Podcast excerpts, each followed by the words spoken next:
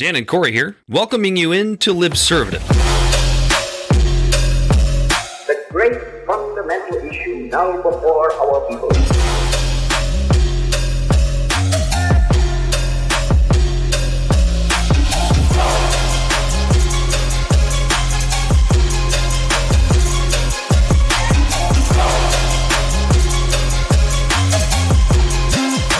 We, the people, cannot turn back.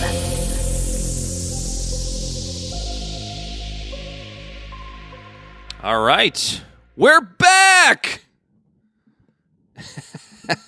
We're back. Corey's confused. We had a, we had an interesting I week. forgot how to do this.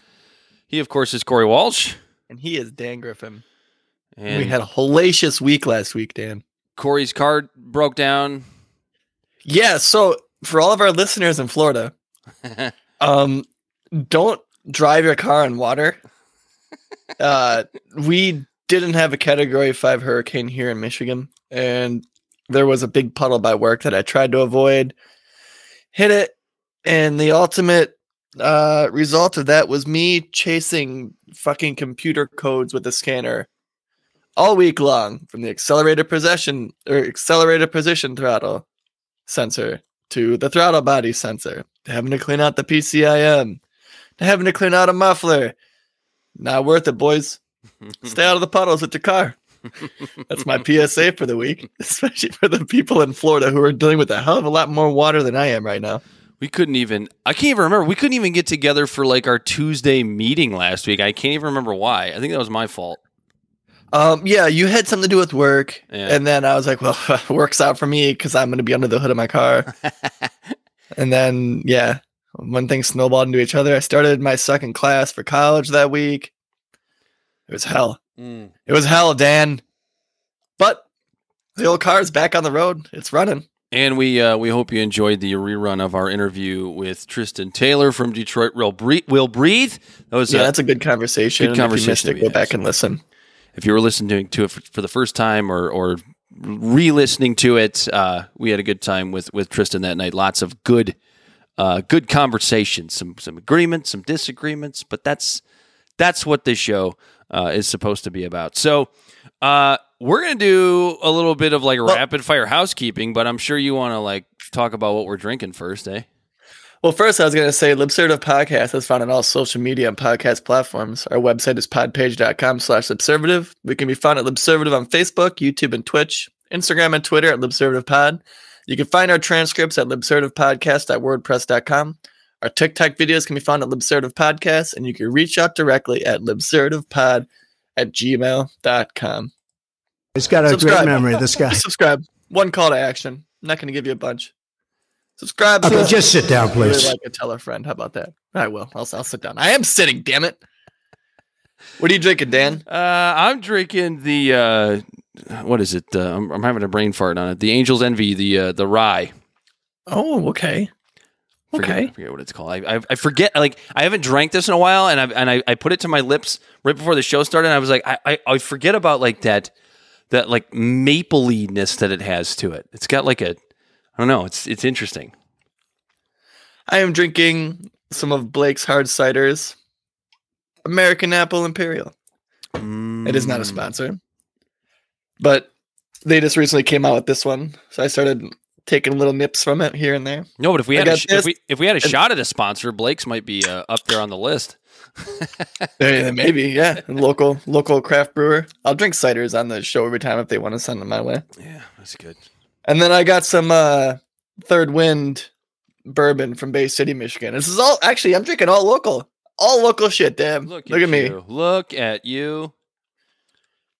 You are. Look at me. Would you just fucking look at me? local favorite? Being all local and shit. now we haven't we made a uh, Oh man. a oh, promi- that's so that's another a promise to slow down the cursing. Yes. So I already have to take well actually I don't have to drink yet, right? Until we make the rule. Yeah, yeah. What's So what- fuck piss shit damn hell cunt. Me and this is an episode of South Dan and I, starting now, I guess, we decided to play a little game on the show that we had to drink if we swear. So we wanted to see how drunk we were gonna First, get. we have to set the parameters. Like, what constitutes swearing? Like, I don't think I don't think asses and pisses are swearing. I'm thinking like FS and anything off color about female anatomy.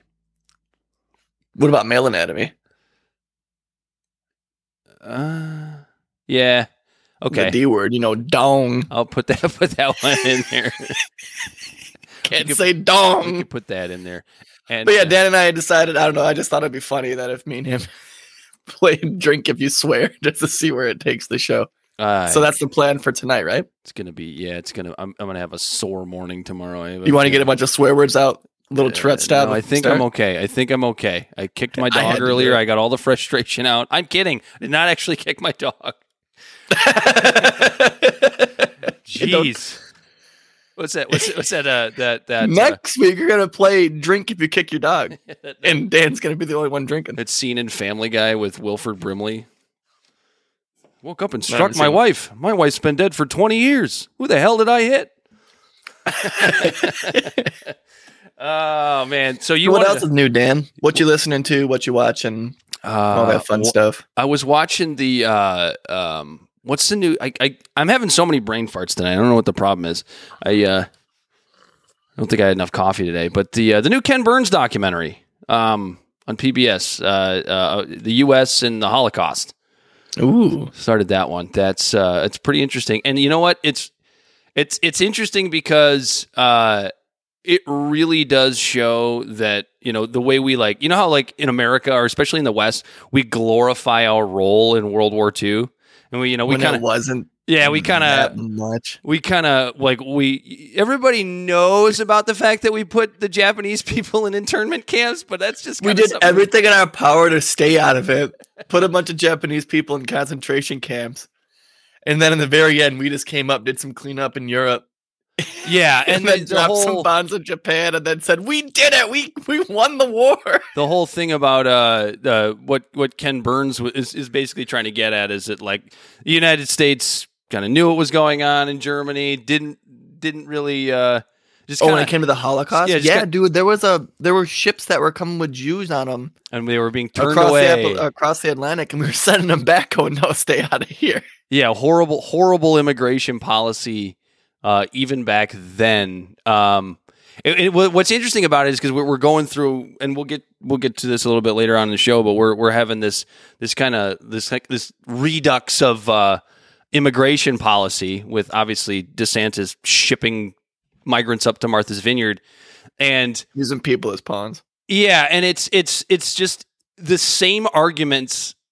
The, the arguments that we're having today about immigration, the arguments that we had 20 years ago about immigration, we were having back in the 40s and the 30s and the 20s, shortly after uh, there was some pretty bad immigration policy put in. It was it, it was and it was all based on you know ethnicity. It was all based on where these migrants were coming from, wh- uh, what their backgrounds were, not being able to properly vet them. This is not a new argument. Is basically is what I'm getting at, and this documentary is really good at, at kind of pointing that out. We're in the same arguments today about immigration that we were having during World War II. We were having, you know, basically ever since the poor uh, immigration policies of the 1920s. Sounds about right. Pretty on par for America. Yeah. Same issues. We just dress them differently and kick them down the road until they bubble up again. The only thing that's changed is the peep the the uh, geographic areas of the world in which these people are coming from. That's the only thing that's shifted. So I personally have been watching something way less intellectually stimulating. Uh, Beavis and It's I've been watching What We Do in the Shadows, Hmm. the FX show about that. It's a it's a mockumentary about vampires living in uh, what is it, Jersey? Have you ever seen that show? No, Corey. Oh Jesus Christ! You got to watch that show. Oh, say I have not. shoot! I just swore. Gall darn it! Gosh darn it, Dan! Let me tell you, this show swears a lot. What the damn hell? but it's it's a really really good show. It's about these like incompetent vampires who has a documentary crew following them around, and then they're just bumbling about doing their shit, their sh- their crap. They're poo.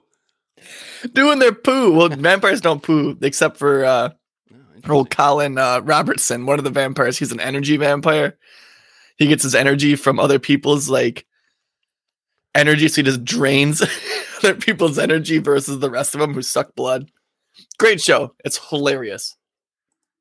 I recommend This it. Dan. sucks more than anything that has ever sucked before. You take that back. You got you gosh darn son of a bee. You know what's funny is I can use the drops to curse because it's not technically coming out of my mouth. So this is gonna be fun. It's gonna be a fun. Is that a loophole? Dang it, we didn't cover that. Uh, Onto our branding shift real quick. I don't know if anyone's noticed. We have a new logo, new cover photo. We've had uh we did a couple ads and we had some I guess you could call them focus groups in the comments that were calling us crazy right wing extremists and clearly clearly without actually listening to our content or reading any of our content and yeah, I, corey and i came to the conclusion uh, i don't know which one of us came to it first but i know we were both thinking it at the same time. Uh, so like is the american flag just a symbol? Is it actually just a symbol of right wingers now? Is that? I guess so. I guess the American flag means you're just a racist conservative. how, how do we how do we know how do we know that this uh, this country's gone to hell in a handbasket corey? Well, what's really funny, dude, it's so we were running that ad with the American flag. It's our logo, you know, it's just a profile picture. Everyone who's been listening to the show for at least a year knows the logo we have now. All these people, oh, just more right wing right wing extremists posing as centrists, trying to sway people like we had some weird ulterior motive. the thing the thing that's And then so literally I pulled the ad, I changed our logo, I changed our uh I changed our um the message that was with it, reran it, and the comments are like night and day. It went from people calling us crazy conservatives to saying, "Well, centrism isn't terrible." The nuance I in the comment, you notice the difference in the comments? like, Yes, yes. like boom, right away. I was thinking right away, the whole tone. Everyone's like, "Oh yeah, this ain't bad." I was thinking the next thing we should do is like put I don't know like a like a rainbow flag in the background and just kind of see where it shifts from there. Just kind of well, what I we so what I also did Or like a which I think is Ukrainian flag? right? I think what is also kind of funny is in the old ad, it said a podcast that delves into the nuances and intricacies of politics and current events that deserve more than an oversimplified explanation served in a polarized fashion. sounds great to us. I think people thought we were being pompous assholes using big words. being sarcastic. And then I changed it to just two intellectual idiots trying to navigate through all the political noise. And everyone's just like, hey, yeah, I like this.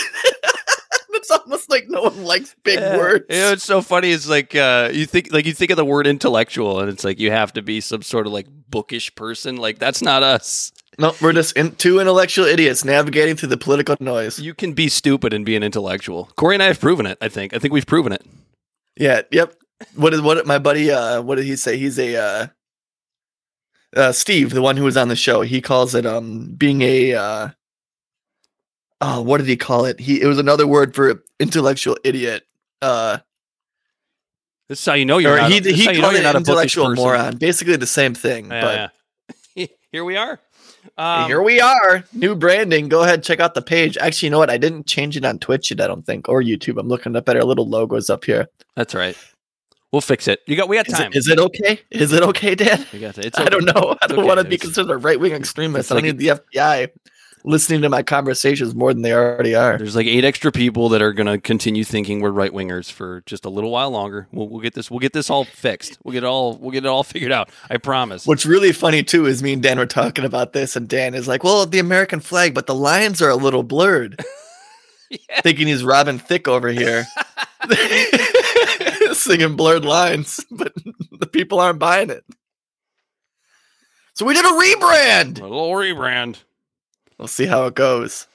Uh, where else did you want to clean up, Corey? Since we did not uh, have a live show last week, um, I remember you. Right, should I just do like a five minute, five ten minute rundown of all these different things that I've just had just in my head screaming for the last two weeks that Yeah. I haven't been able to air my grievances on? Let's let you get it out, and then we'll see how many times you curse.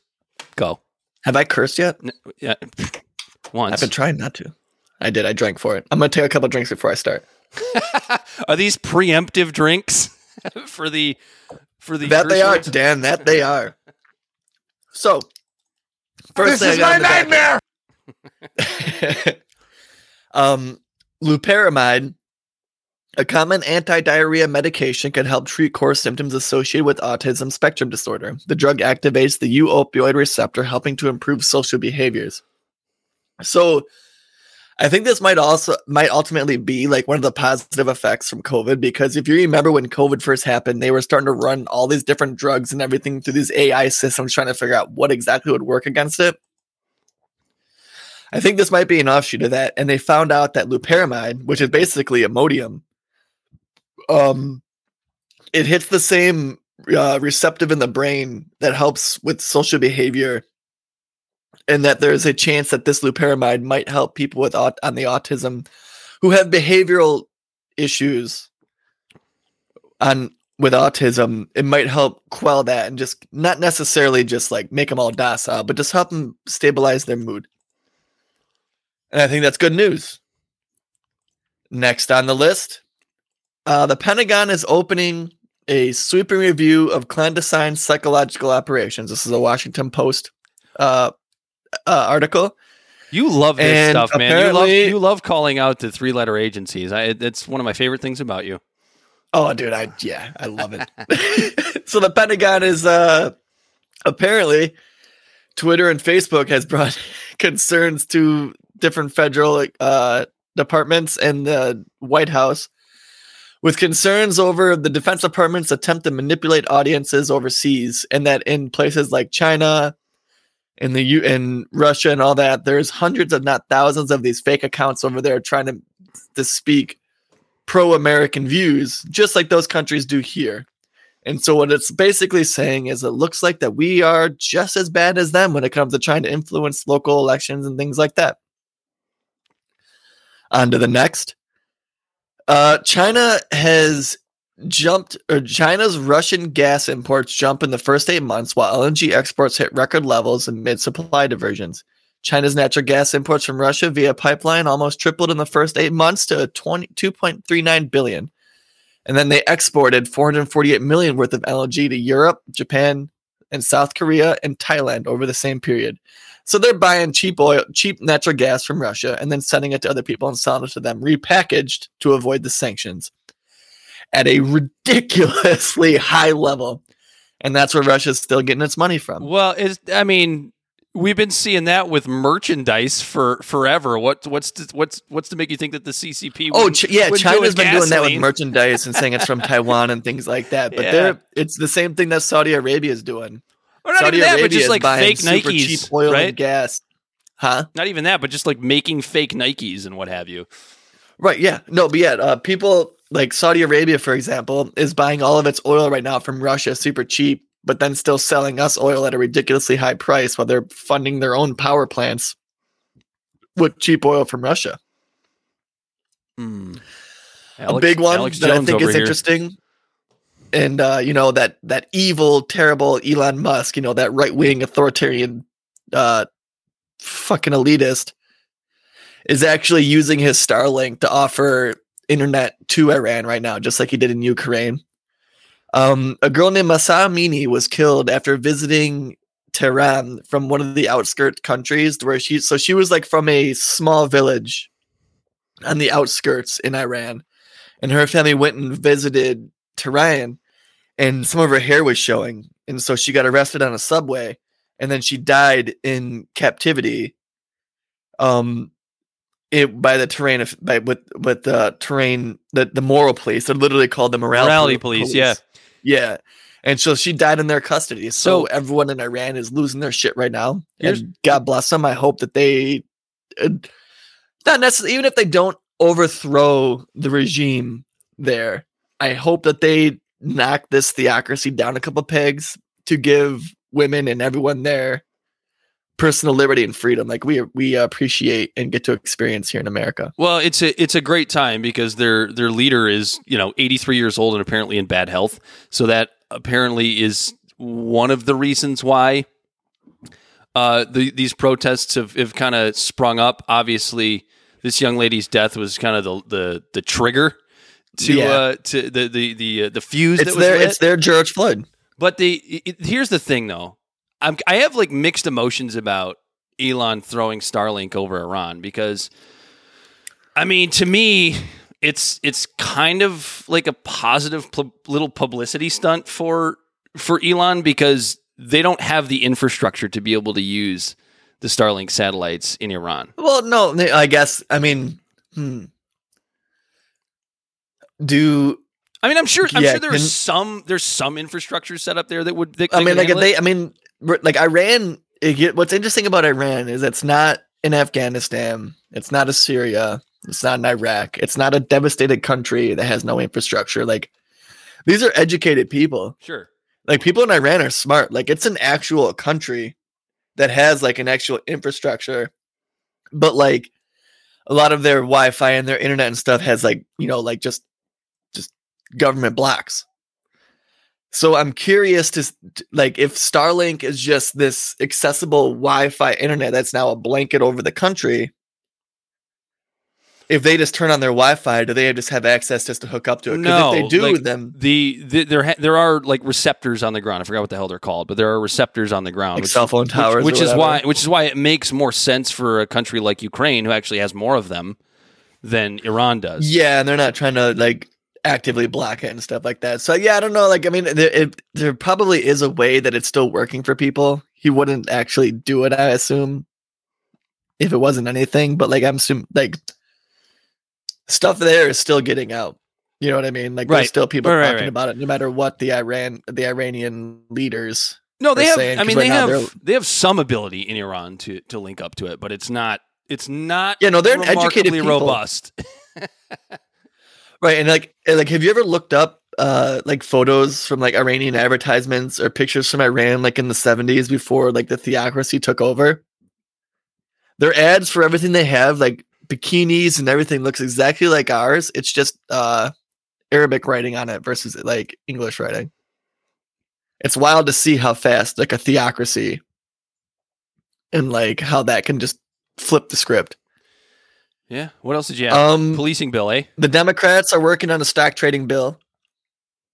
Okay. but next. a lot of uh i mean like the house is working on a, a stock trading bill but of course democrats and republicans both in a bipartisan fashion are fighting against it because they want to make their money we're talking diane feinstein's nancy pelosi's and her husband and then dan crenshaw's and marjorie taylor greene's doesn't matter if they're red or blue they're trying to screw me and you you like that i just made that up oh yeah, I see what you did there. You, you- you mean you, mean, like that You mean they work for the, you Um, mean Democrats and Republicans work for the same team? Yeah, make it isn't that insane? Make no mistake, no matter how much they pretend to hate each other, if you come in with a third party option or try to do anything to change the system, they quickly get lockstep together.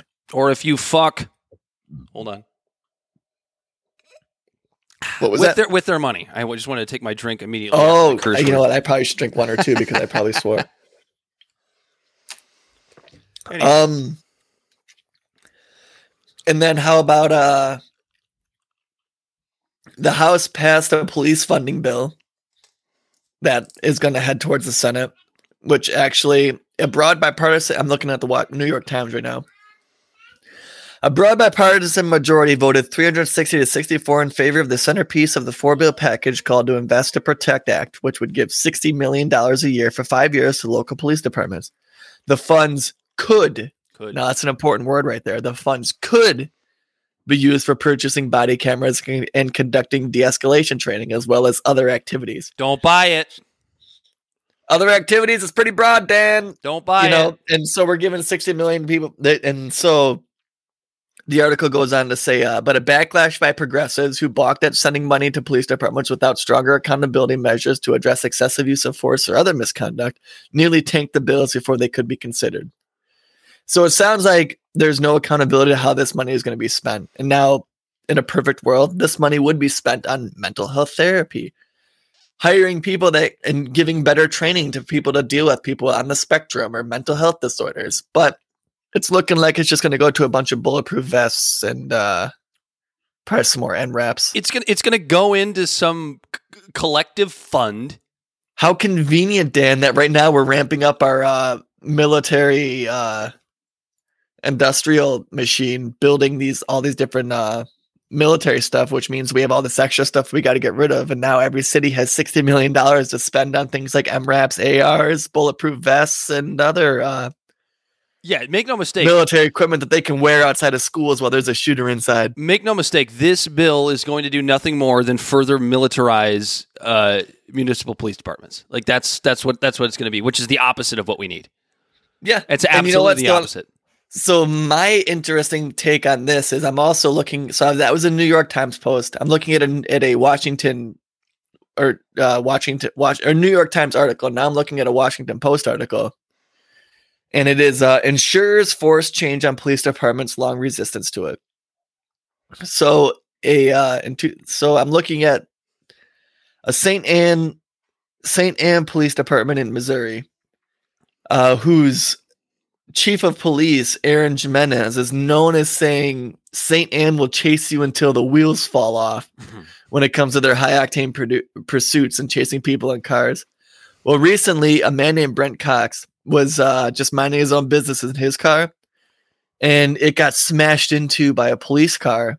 And, or wait, let me see. I want to make sure it's the police car. A patrol officer spotted a white minivan that was expired license plate, flipped on his lights and siren, and when the driver failed to stop, gave chase. The driver fled in rush hour traffic at speeds up to 90 miles an hour as other officers joined in the pursuit. 10 miles later, the van slammed into a green Toyota Camry, leaving its 55 year old driver, Brent Cox, permanently disabled.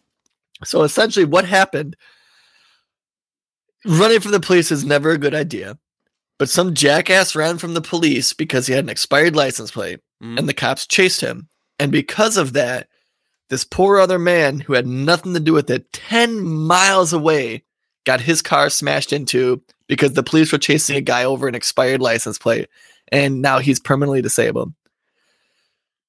The St. Anna Chief Police stood behind the high octane pursuits and decided that he said that it doesn't matter, we're still going to do this. Well, that is until the insurance company that protects the police department from these type of things that they don't have to pay out of pocket when they disable somebody because of their uh, malfeasance.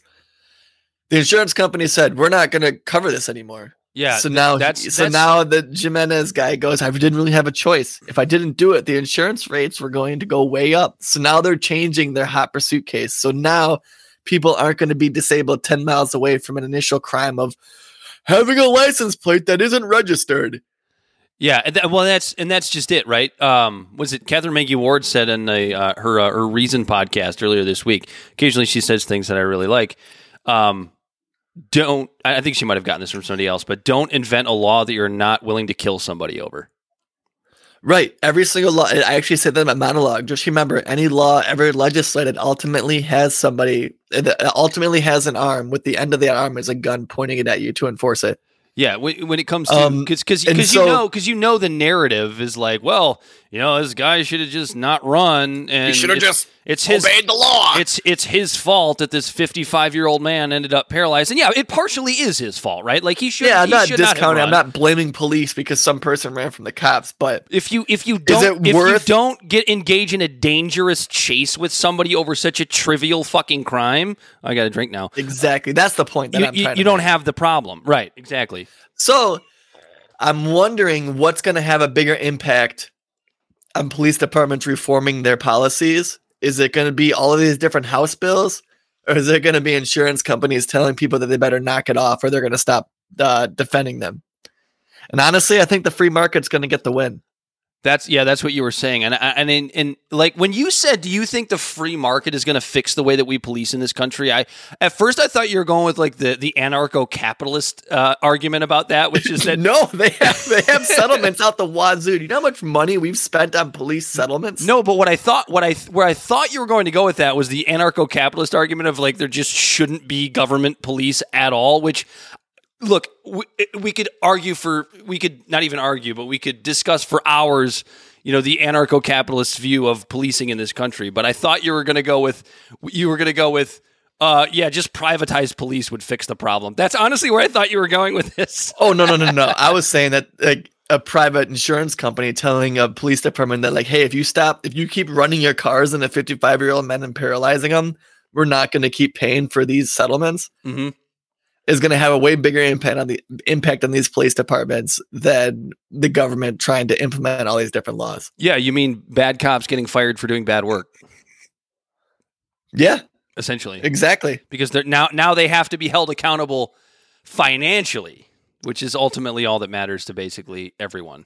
So Um, I also had uh one of the issues that we have in America when it comes to like different like things like renewable energy and stuff is uh um special metals. I forget what you call them exactly, like precious metals like nickel and cobalt and stuff like that. rare earth metals.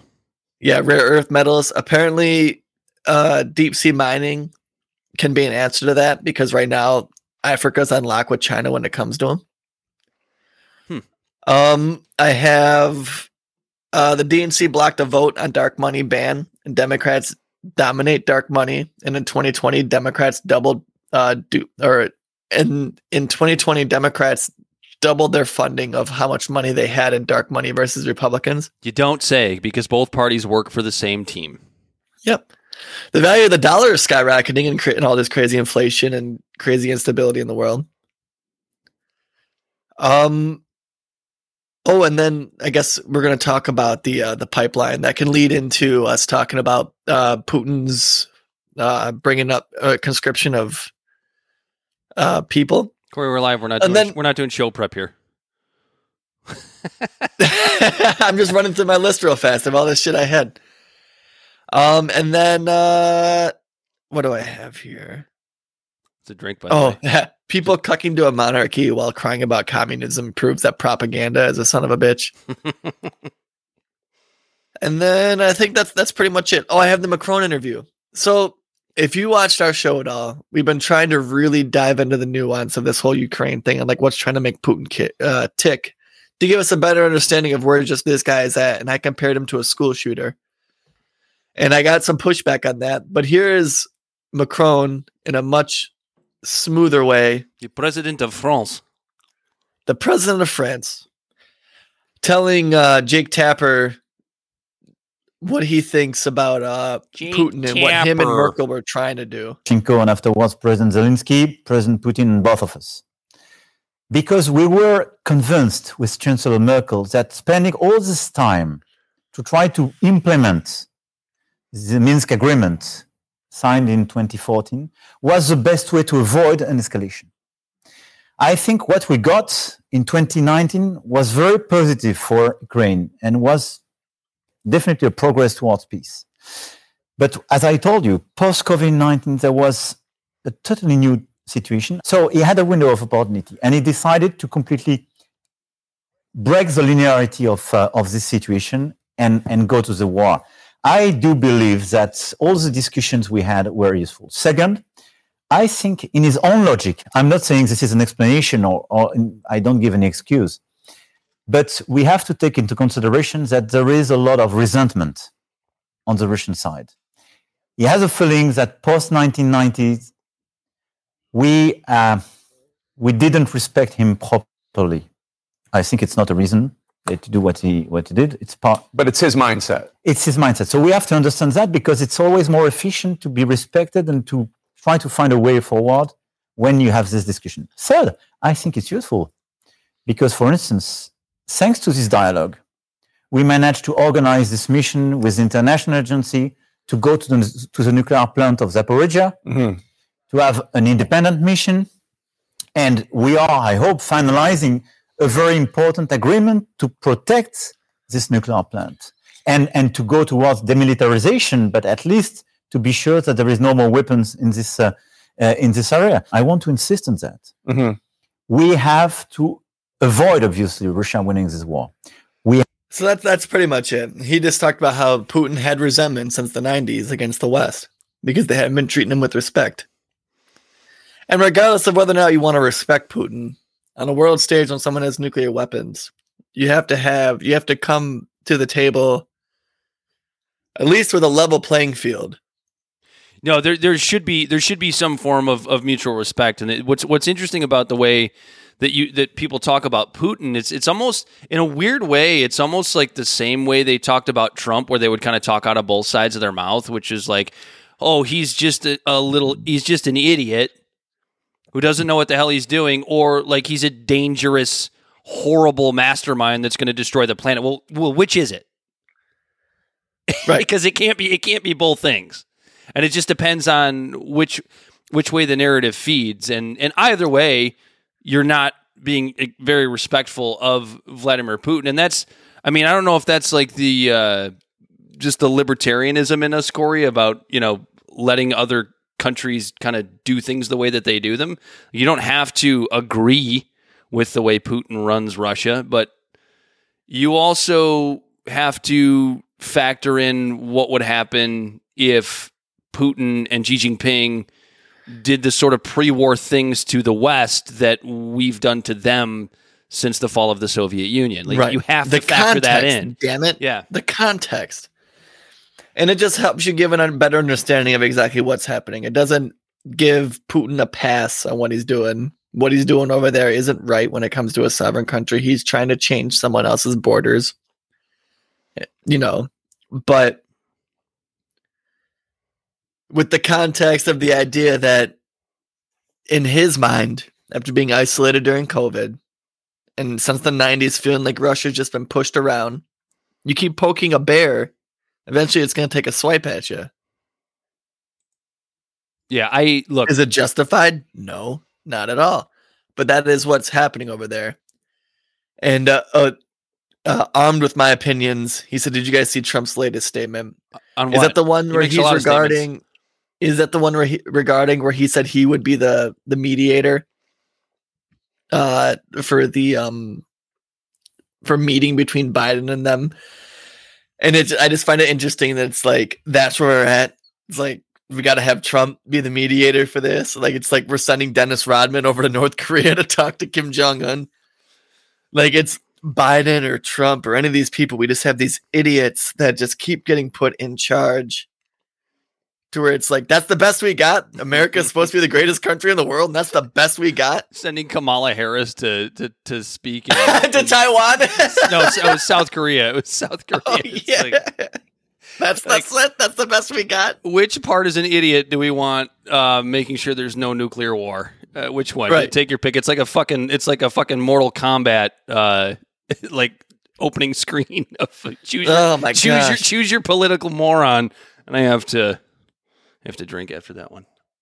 Oh yeah. I actually I just said oh my gosh, but I feel like I did swear, so I'm gonna drink too. So yeah, you, you feel like you always swore. Uh, so the big news of the week here is the uh, Nord Stream pipeline explosions, if you know whatever they're whatever they're calling it these these uh, these last few days. And this story is it's it's so strange because it should be really scary because you now have people talking about um this being an, an energy war, which is which is pretty interesting and probably pretty accurate because that's basically Putin's ace in the hole. It has been the whole time as far as getting energy to the West and the West's mistakes of shutting down their nuclear power in Europe and what have you. And I look at this and I go, okay, so now the West is screwed, right?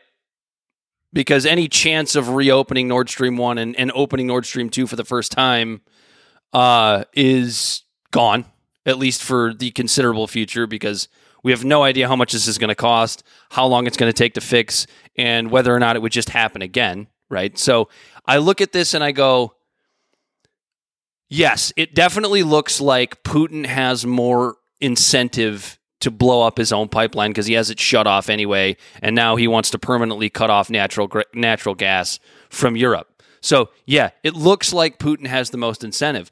But call me a conspiracy theorist. The way all of this is gone and the amount of propaganda coming out of both sides and not knowing who to believe, you look at this and you might say, the fact that Putin has more incentive to blow up this pipe- pipeline is all the more reason for somebody in the West. I'm not saying it's the United States. I'm not saying it's Germany, Ukraine, Poland. It doesn't matter. Somebody in the West to do this as a false flag operation because Putin's the one that has the most incentive. I'm not. I'm literally. I'm not going to throw that possibility out the and window. And again, this is why we need to make tinfoil hats before we talk about the stuff that deals into conspiracy theories. But Biden did say the Nord Stream pipeline will end. We'll put an end to it. I'll make sure of it. And Putin was using that pipeline as a bargaining chip.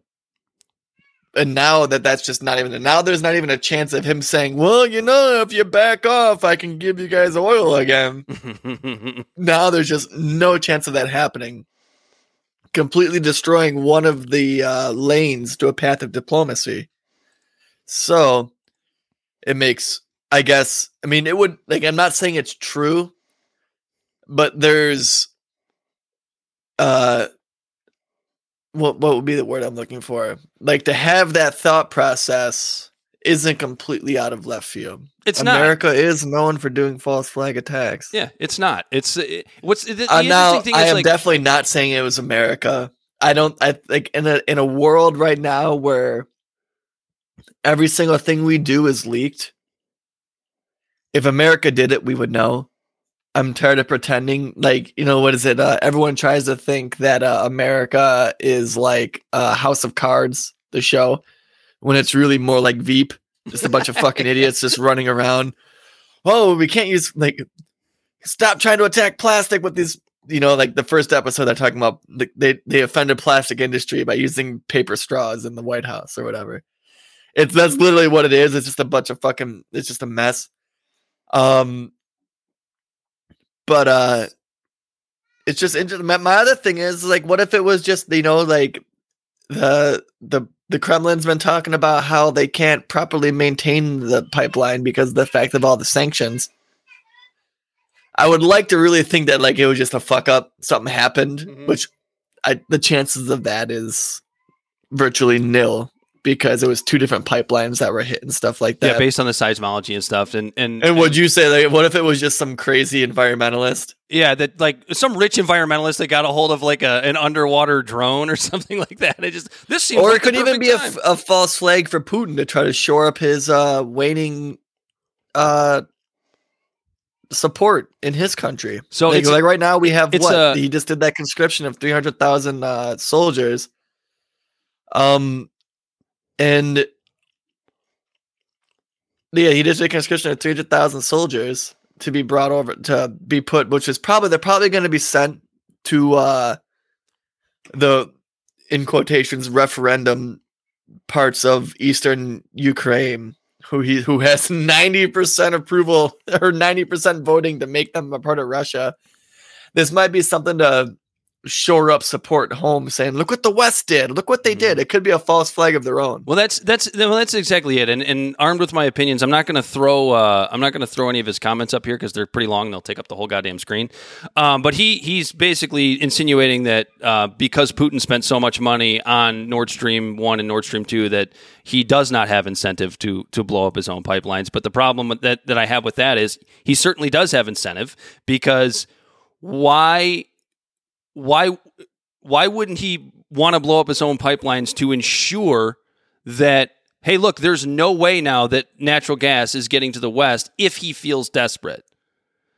He's not making money on these pipelines right now and apparently he doesn't have any plans on making money on these pipelines for a while and we just talked about the fact that he's taking a lot of these fossil fuels i don't know what percentage is what and, s- and sending it to china under false branding anyway Yeah, yeah. They haven't been making money on their on their uh, natural gas going through the Nord Stream in months.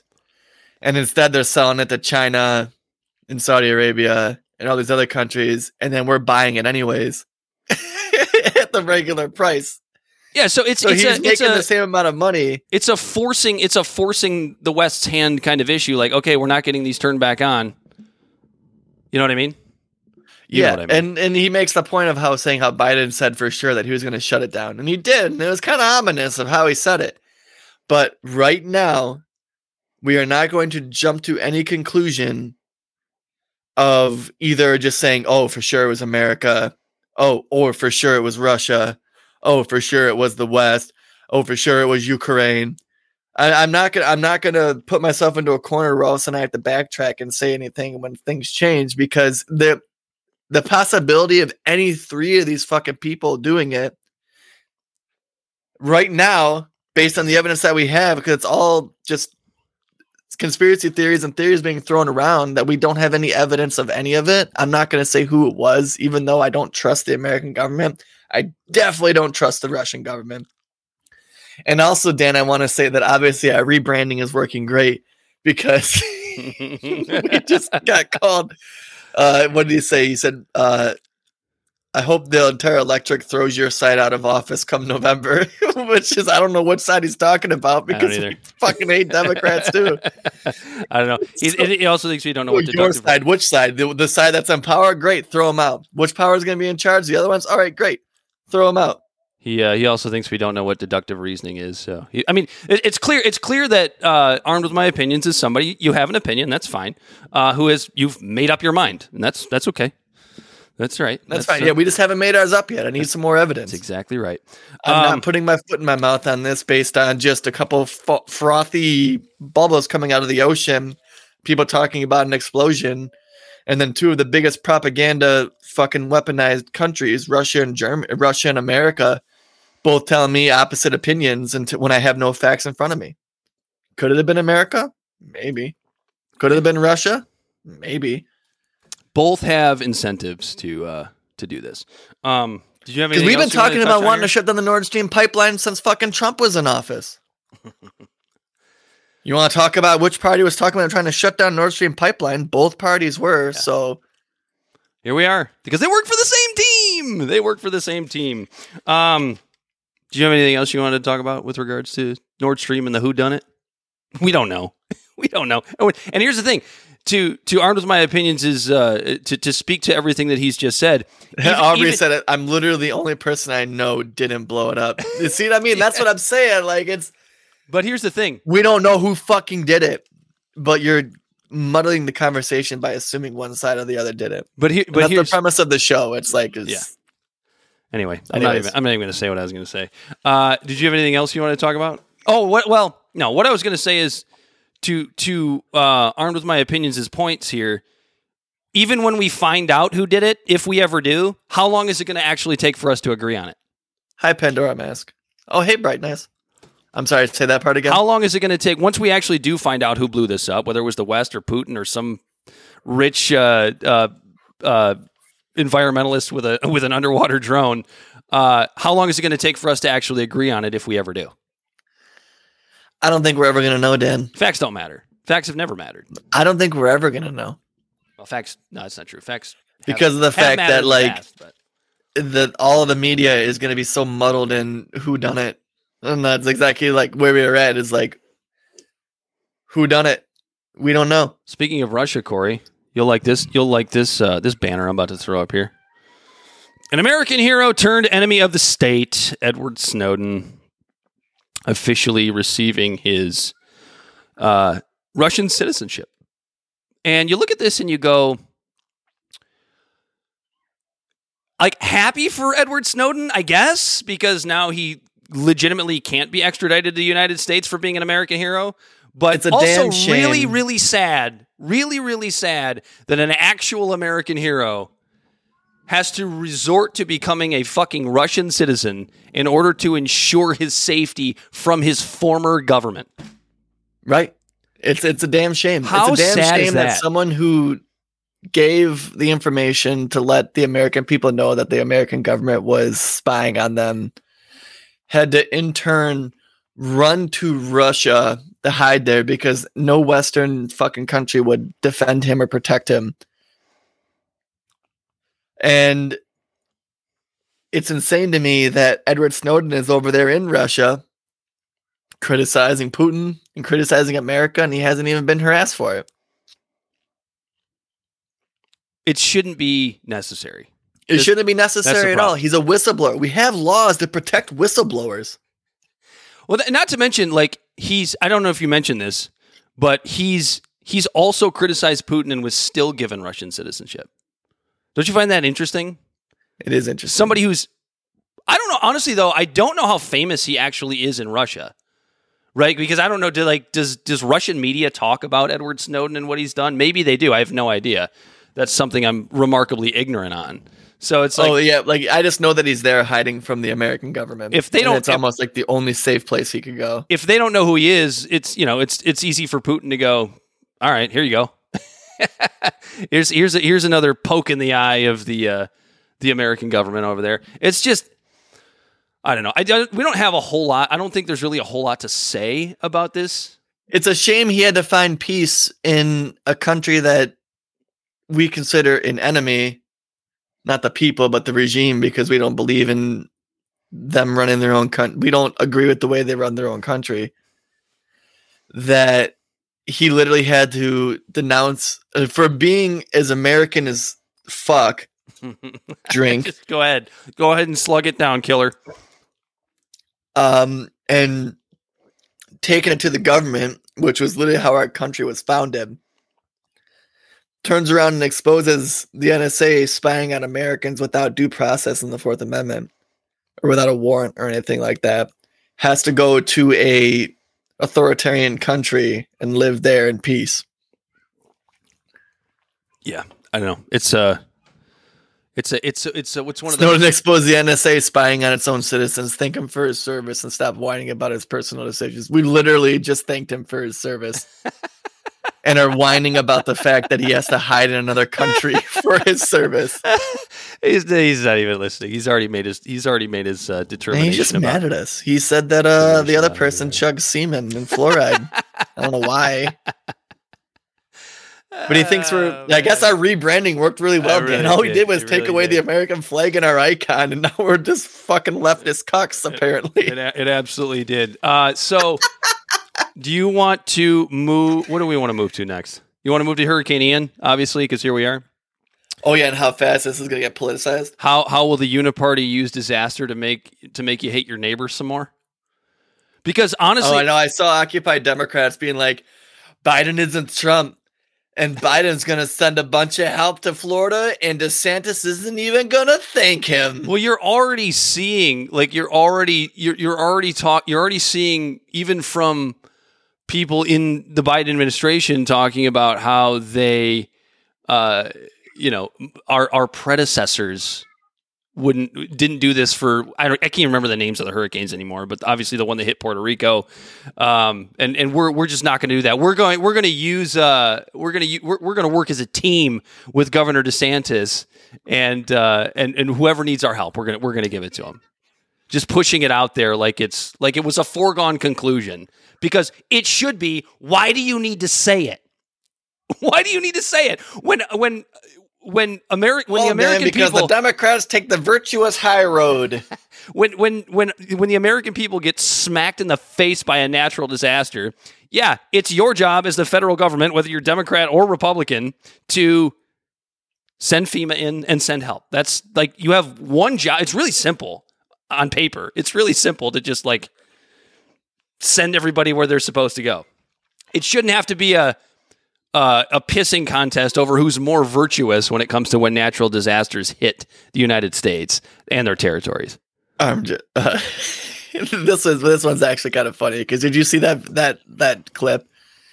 Uh, Biden did say for all the people in the in the trajectory for the the um for all the people that are in the trajectory for uh the hurricane, make sure you get vaccinated. He did actually say that. I missed that. I'm not. It doesn't surprise. You did. Me. I saw something about it. Yeah.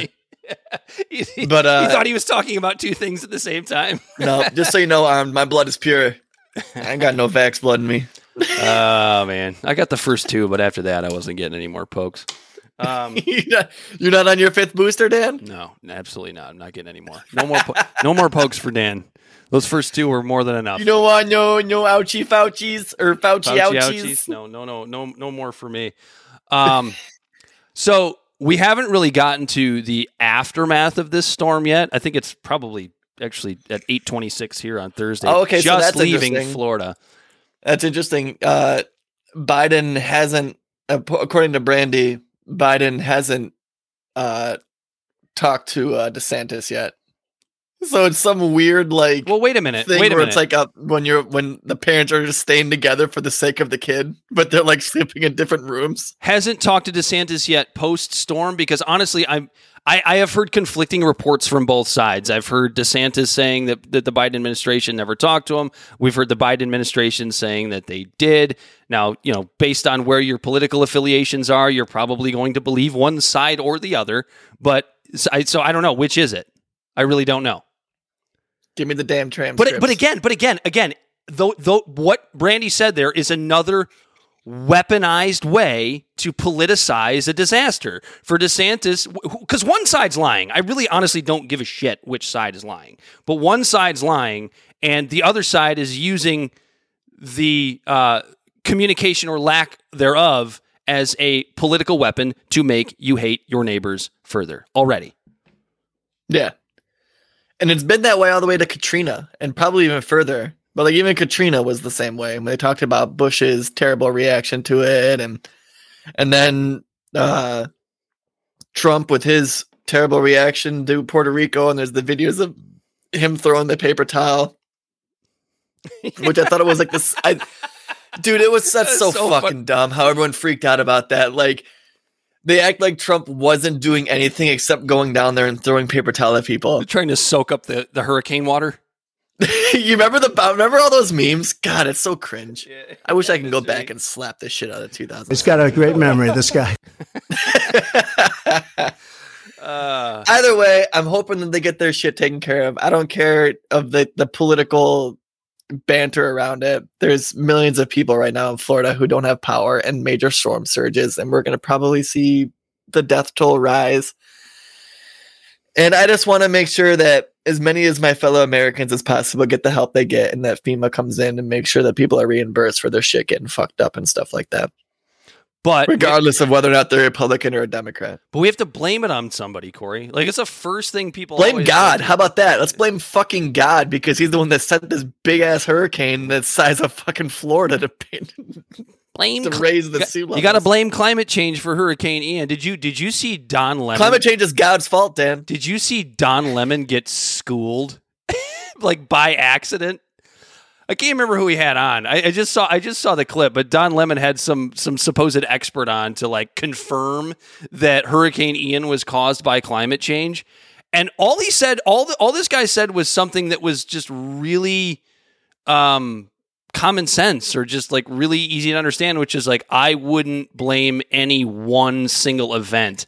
I think it's dan- or whatever he said. I think it's dangerous to name like blame one single event on climate change. Which is true because obviously before climate before climate change was even a thing, there were still hurricanes. You know what I mean? So it's like it's really hard to blame one event, one weather event on climate change. But that's, it. that's that's weather. people like to do. weather and climate are different things. Yeah, just ask Neil deGrasse Tyson; he'll tell you. All right, what's next? Uh, let me go back to the banners here. Well, uh, oh, you- you want to you want to re recourse the? Uh, hold on, I'll get it up. Uh, recourse the uh, the uh, the immigration issue because two weeks ago when we were on the show, uh, the whole fiasco of Ron DeSantis flying migrants to Martha's Vineyard had just happened, and I think you were in agreement with me. But what I, Corey, but what I had said was it- it's it's it's sad, but also kind of funny and like a pretty decent troll job by Ron DeSantis. And I'll stick to that. I say I, I say like, okay, dude, you you made your point. Point is well taken, which is that sanctuary cities and particularly progressives and the coastal liberal elite want to talk about how uh, migrants are people and they're fleeing bad situations and coming to the United States for a better opportunity. Like that's the that's the progressive narrative, right? But then you Right. see you see these progressives putting these people on buses and sending them to Cape Cod because they can't handle 50 migrants because they're actually because they think they're actually really gross and they don't really they don't actually want to touch them. So Right. like calling out the hypocrisy, right? Ron DeSantis did that. Point made. Well done. I'll give him points for that. Nice job. The problem But I then have, in DC, they still haven't done shit. that's the thing. The problem I have is that two weeks later, we're sitting here. We talked about immigration a little bit earlier on in the show and about how we've been having the same arguments essentially since the 1920s about immigration because of bad policy then, up to bad policy now. And you look at Ron DeSantis and you go, you made your point. It was kind of funny. I'm glad all these people were, you know, well taken care of in the end because they are still human beings. What are you actually going to do about immigration without using the words wall and deportation? Right. Because those are two words that have been used by conservatives for a long time that don't work. We've seen Yeah, that they and I'll- don't work. What's the So I'll plan? say it again. Using people as political pawns to make a point is kind of despicable. It's gross. But for the progressives who are trying to say that like these these fuck these uh I I almost swore again, but I caught myself that time. That to say that they just they tricked and duped these poor immigrants who are so apt and versatile and uh I don't want to use the word resilient. Resilience, the word I want to use. That they were able, able to travel thousands of miles and face cartels and other governments and all this stuff Corey, to get to the border. Corey, that's the, the the bigotry of low expectations. That's what that is. The bigotry of low expectations. It's the same. It's you know, it's the same thing that people talk about when it, with regards to college admissions, right? These people are so broke and poor. We have to help them. And when you say that, you think you're being moral, and maybe you maybe you you really are in your own mind. But you're assuming these people are broke, poor, and dumb. You're because also- you know, you're like also- Biden said. What did Biden you're say? also underselling them as human beings. yeah, poor folk are just as smart as white folk. Oh, that's right. He did say that. Oh my God. yeah. And it's just like these people have the been Jack. Traveling thousands of miles to the border, and someone comes up to them and goes, Hey, hop on this bus. We'll take you further from the border. And they look around and see hundreds of border patrol agents. And then this bus is like, We're going to take you to a city that they said they're not going to deport you. They're not tricked. They're not dumb. They get it. They know that the further the way they get from the border, the less chance of them being deported is. And Yeah, that was a- that was a "All right, bad listen, narrative. Calling you it don't want- we don't- kidnapping You don't, want to be Yeah. here. We don't want you here. We're gonna move you to a city that wants you. Mhm. All right, let's go. Let's fucking get the hell out of here then. And that's basically what happened. Well, it's Like, like, as if they got as moved, like if they, if they threw them on buses and told them we're going to take them to a sanctuary city and then covered their heads in black, you know, and they, you know, covered their faces in black bags and then moved them back into Mexico, I'd be really pissed. But they said, "Yeah, we're getting you out of here. Go on, get." Oh, that you know that's mean, sure, whatever. But these people kept moved further into the country of where they wanted to be, anyways. But isn't this at the end, at the end of the day? Isn't this and and im- I feel like immigration's been used like this forever since the 1920s, as we said earlier. We've been at, we're having the same arguments now as we had then. It's uh, just another example of the the establishment Democrats and the establishment Republicans working for the same fucking goal, right? We can always run on immigration. We can if if we just don't do anything, we can always run on immigration. The Democrats can run on, you know, being the accepting party and allowing uh, immigrants into the country. Meanwhile, you know, you have Barack Obama building cages and making sure that the gross immigrants, you know, stay away from the from the real people. Uh, but then you have Republicans running on immigration in a way of we're going to build a wall and we're going to kick all the illegals out, and they never do that either. So it's just another example of both of the of the uniparty working to make sure that they're the only two parties that remain in power. to get their political talking points to make the other side the other side sound bad without any doing real legislation to make it work. You got it, sir. Anyway, do, do you have anything else to I say feel about like, I feel like I'm getting rapidly drunk because it? 'Cause you I keep, taking drinks for swearing. Yeah, I'm almost out of beer. Um, should I get out of my monologue? Yeah, we'll do your monologue. I'll go take a leak while you're doing that because I don't really care what you had to say. I'm just kidding. Yeah, I know Um, you don't. And I'll grab a, I'll grab a, I'll grab a drink. So yeah, let's get after it. All right. So my monologue this week is labeled or is titled Prisoners of the Free World. I'm gonna take a drink really quick. Mm, Yeah, you better get after that. A little sip of my whiskey. Cause that, I think there's a swear word in here, so I gotta cover that. Just chug the whole damn thing. I can't, Dan. I can't i know what's going on. It's, I can't do it. It's so sad. Sound like I All right, sound here like we Nancy go. Pelosi there. I shared a map of America on our Instagram and Facebook recently that you might have seen regarding prisons and colleges in our country. State shaded orange had more prisons than colleges, and state shaded purple had the opposite more colleges than prisons. The idea that this is even newsworthy is one thing, but if you had to guess which color the majority of our country is, orange or purple, what would you say? The fact that I'm even writing about this, I'm sure gives you a decent clue that a majority of the country is about as orange as a goddamn jack o' lantern. 37 states to be exact, both ruby red and deep blue states covered in orange on this map have more prisons than colleges. In the freest country in the world, we have the largest prison population that outpaces communist authoritarian countries like China and Russia. In fact, it's almost a wash when you combine the two compared to the land of the free. What causes it? And how do we fix it? An overcriminalization attitude towards we, the American citizens, has led us on a path outpacing both allies and foes when it comes to incarcerating our fellow citizens. An explosion of vague laws that have abandoned our original legal system based on the English common law. This has led to Boston civil liberties lawyer to write the book Three Felonies a Day, referring to the number of felonies the average American unwittingly commits on a, on a day-to-day basis. For example, don't get lost on a snowmobile in a blizzard. If you end up on protected land, your snowmobile can be taken without due process due to civil asset forfeiture, and you can face time. Own a seafood restaurant?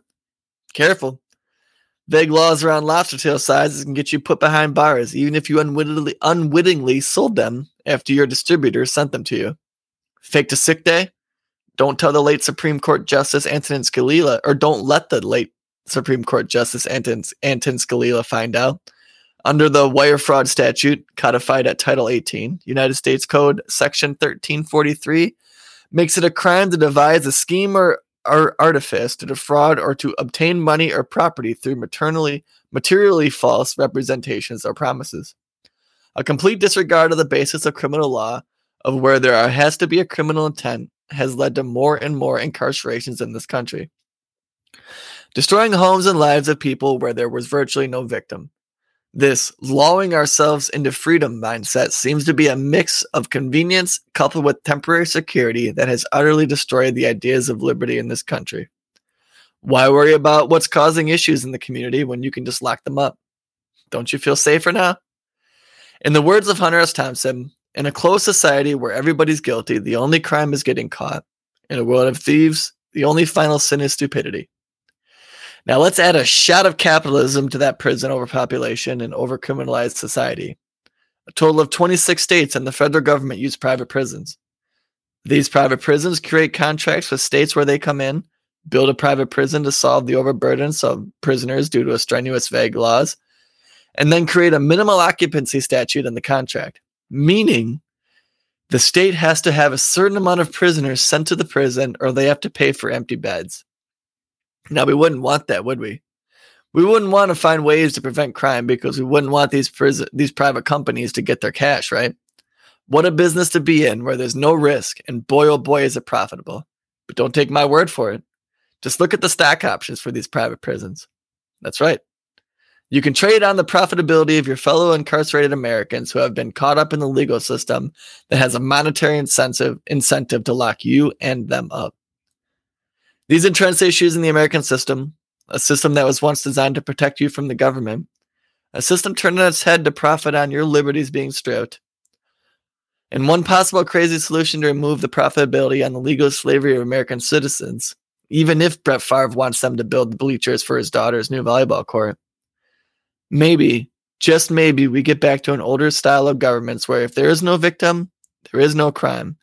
Because every law, every ordinance, ultimately has an arm holding a gun there to enforce it. Corey, let me just say this. Your libertarian is showing. Sorry, bud. sorry about that. I'm sorry I have a staunch opinion that if there's no victim, there's no crime. Yeah, I mean, generally, I agree. I, you know, that was a, a very libertarian monologue, so I congratulate you on that. Uh, the only issue is libertarians aren't actually ever going to do anything about it because they're never going to come to power because they're always infighting with each other. That was just a chance for me to take a dig at libertarians, even though I, Yeah, I know they never have power because they all try to out libertarian each other. even though, even though I, I generally agree with libertarian principles, but, um, yeah, I, I don't, uh, I don't even really know how to respond to you. Aubrey said your libertarian is showing great monologue. Thank you, Aubrey. Yeah, very I good. It it. was. Uh, I mean, it's it's it's pretty simple. What basically the fact that I don't even know where I was going. Go ahead. Go ahead. Just Yeah, me neither. Get me off. Get me off. not to I- swear. I- write this listing ship for me. I took too many drinks and Basically, what I'm saying is, it's like completely had a brain fart. we have got to this point to where it's literally if you fart in the wrong direction, you can get thrown in jail for it. And we're supposed to be the free country. And like Hunter S. Thompson says, the only crime in America really is getting caught because everything is literally a crime at this point. To where the goal is to just not get caught. And then the only fatal sin is being stupid enough to get caught. which is you know kind of harkens back to the uh, the new policing bill that we talked about earlier in the show. Is that not a uh, you know is is is the private prison system not a way to rationalize further militarization of our police? And honestly, and, maybe Aubrey can answer this question if you're still watching.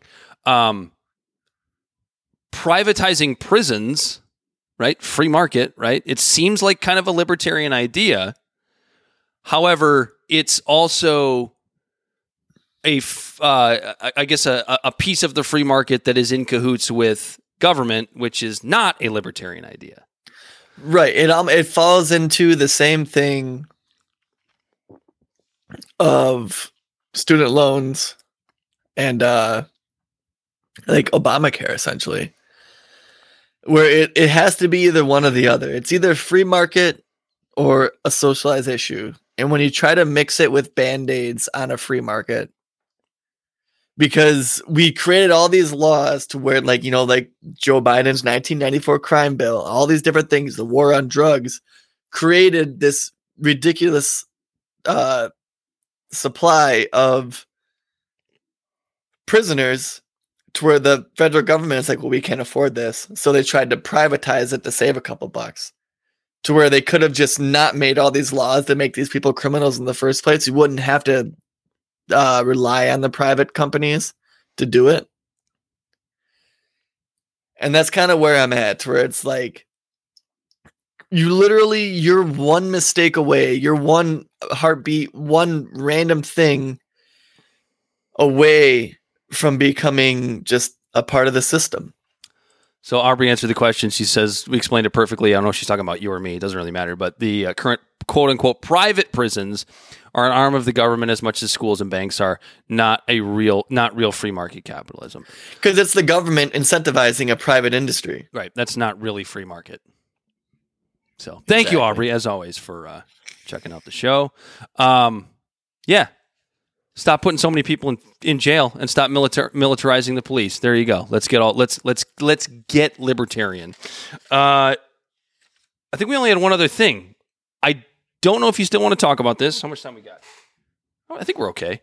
Um, we never had a chance to get to Joe Biden's 60 minutes piece. And I, I honestly like I want to talk about it a little bit. so okay, so but, but like so I'm gonna come from this angle where uh, and we can elaborate on it more. Joe Biden's 60 minute piece, as soon as he said that, like, so he was on there talking, he talked about a bunch of stuff. He talked about Putin, he talked about Taiwan, and all these different uh, foreign policies. And as soon as he mentioned defending Taiwan, his White House came in with its broom and dustpan in hand, trying to clean up his gaffes, saying, well, the White House policy hasn't changed on Taiwan. Even though Biden says that we're going to defend Taiwan, we're not really going to defend them, but we might, but we're not going to, but we might. But the policy hasn't changed, but we might. Well, and that's that's one of the um that's kind of that's that's that was what was so interesting about this piece to me It's not. I mean, nothing Biden said like surprised me. I, I wasn't like blown away by anything he said for either a positive or a negative reason. But what I was thinking about is his similarities to Donald Trump and also his differences.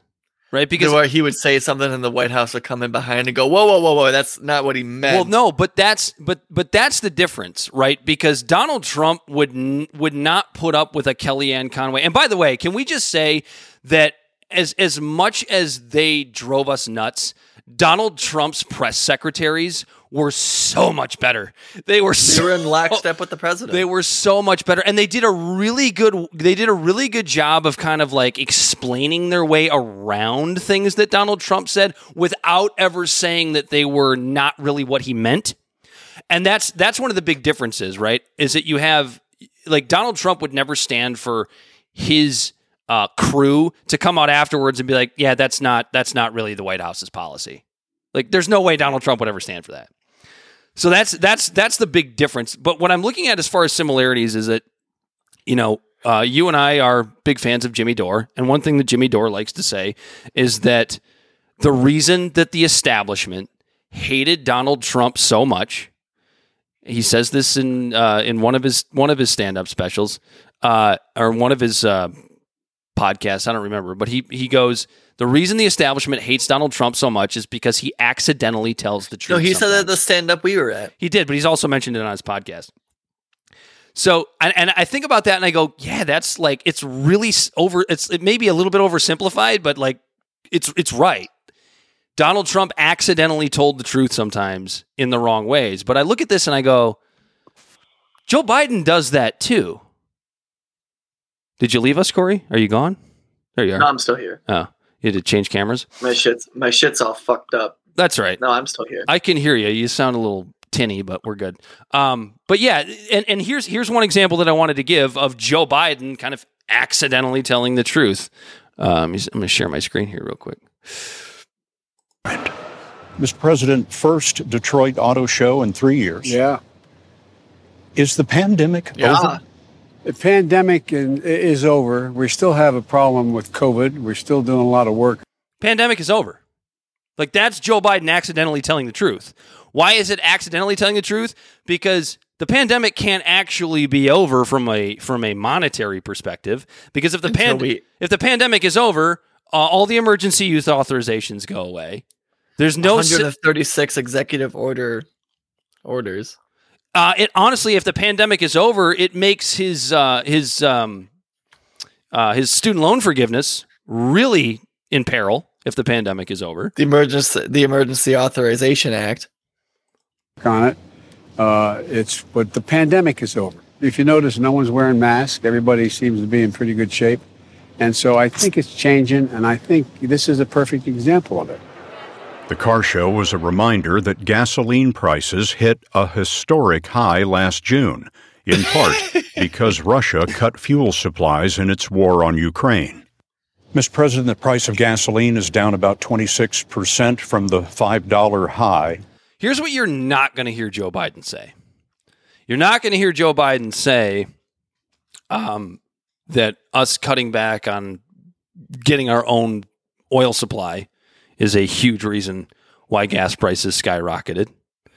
Um, his the record low number of leases being uh um his record number of leases for federal land not being uh actually oh fuck i can't think of the word there's a word i'm trying to look for you know what i mean my lithological is getting the best of me That's right. Scott Pelley will help us out. What can you do to keep that price down while Vladimir Putin is throttling energy Well, there's, supplies? there's a couple of things we've done. For example, remember I got some criticism for releasing a million Yes, barrels of oil a day from a strategic petroleum reserve, and then along came the industry saying they'd produce another million barrels a day by the spring. So I think we're in relatively good shape. Vladimir Putin is going to try to break your will How many times did Scott Pelley just say Vladimir Putin right there? At Uh, least four. more than once yeah Three more than four. once less than 10 One of the things that drives me nuts about 60 Minutes is like I still I'm one of those weirdos that still kind of enjoys watching 60 Minutes on a Sunday. It's like it's like um how did my I had a friend put it to me this way: sixty minutes is like the signal that the weekend is over, right? Like you got to start getting ready for work the next day. It's like an American staple, and so many times they still do such great work, but so many times you get shit like this because Scott Pelley is talking to the president of the United States of America. And like he challenged him in this piece, like kind of just enough to make it seem like he was making make things it seem complicated. edgy. Yeah, but it, it was just all like he he said Vladimir Putin more than goddamn Joe Biden did. on Ukraine and use energy prices to do it. Sure, he is. But you know, we, the United States, are in much better shape than than anyone else is, and relative to Russia, particularly. But uh, he's been trying that for a while. He's not going to succeed. Anybody want to? Oh, hold on, wait a minute. I did I just stopped that at the bad at a really bad time. than anyone else is, and relative to Russia, Yeah. particularly. But uh, he's been trying that for a while. He's not going to succeed. Anybody want to go to Washington? Jump in. Fucking idiot. Is it, is there like a rule where didn't we already go over this at the beginning of his presidency? Isn't there like a rule where he's not supposed to actually be driving a car? yeah, now he's inside a building with people walking around. I would be terrified Yeah, if I saw our president behind the wheel of a car. Grandpa. Uh, I'm gonna move on to the next thing here. Where is it? Where are we at? Like 8:45. Here we go. War is extremely high, but we're going to stay with them as long as they need our help. You're already north of $15 billion in terms right. of those commitments. How far do you go? To Ukraine. As long as it takes. Ironclad commitment. Yes. As Ukraine succeeds on the battlefield, Vladimir Putin is becoming embarrassed and pushed into a corner. So, with Joe Biden saying, as long as it takes, we know what that means. That means our taxpayer dollars being shipped to Ukraine. Our the the we- the weapons that probably shouldn't exist but do uh, that our tax our taxpayer dollars paid for being shipped to Ukraine, and it's not a matter of not being empathetic to the Ukrainian people. But when you say as long as it takes, that's a really scary thing, I think, for Americans to hear. Yeah. And I wonder, Mr. President, what you would say to him if he is considering using chemical or tactical nuclear weapons. This is it. Don't, Don't. don't, don't. Don't do This it. three times. Don't, don't, don't. It will change the face of war unlike anything since World War II. And the consequences of that would Oh, you mean when we use nuclear weapons? Sorry. be Right. what? I'm What would the U.S. response be? You think I would tell you if I knew exactly what it You would think be? he'd tell you, Jack? you think I'd tell you if I can remember? Of course, I'm not going to tell you. It'll be consequential. They'll become more of a pariah in the world than they ever have been. And depending on the extent of what they do, will determine what response would occur. I'm gonna move up. I'm gonna move up to the this. Is this is the last. This is the last part I actually want to play. Find it. Here we go. Our interview runs into controversy. What should Chinese President Xi know about your commitment to Taiwan? We agree with what we signed on to a long time ago. And that there's a one China policy, that Taiwan makes their own judgments about their independence. We are not moving, we're not encouraging their being independent. We're not, let, that's their decision. But would U.S. forces defend the island? Yes, if in fact there was an unprecedented attack. After our interview, a White House official told Hold us U.S. What you were policy has not changed. Officially, the U.S. will not say whether American forces would defend Taiwan. But They actually put it in the piece.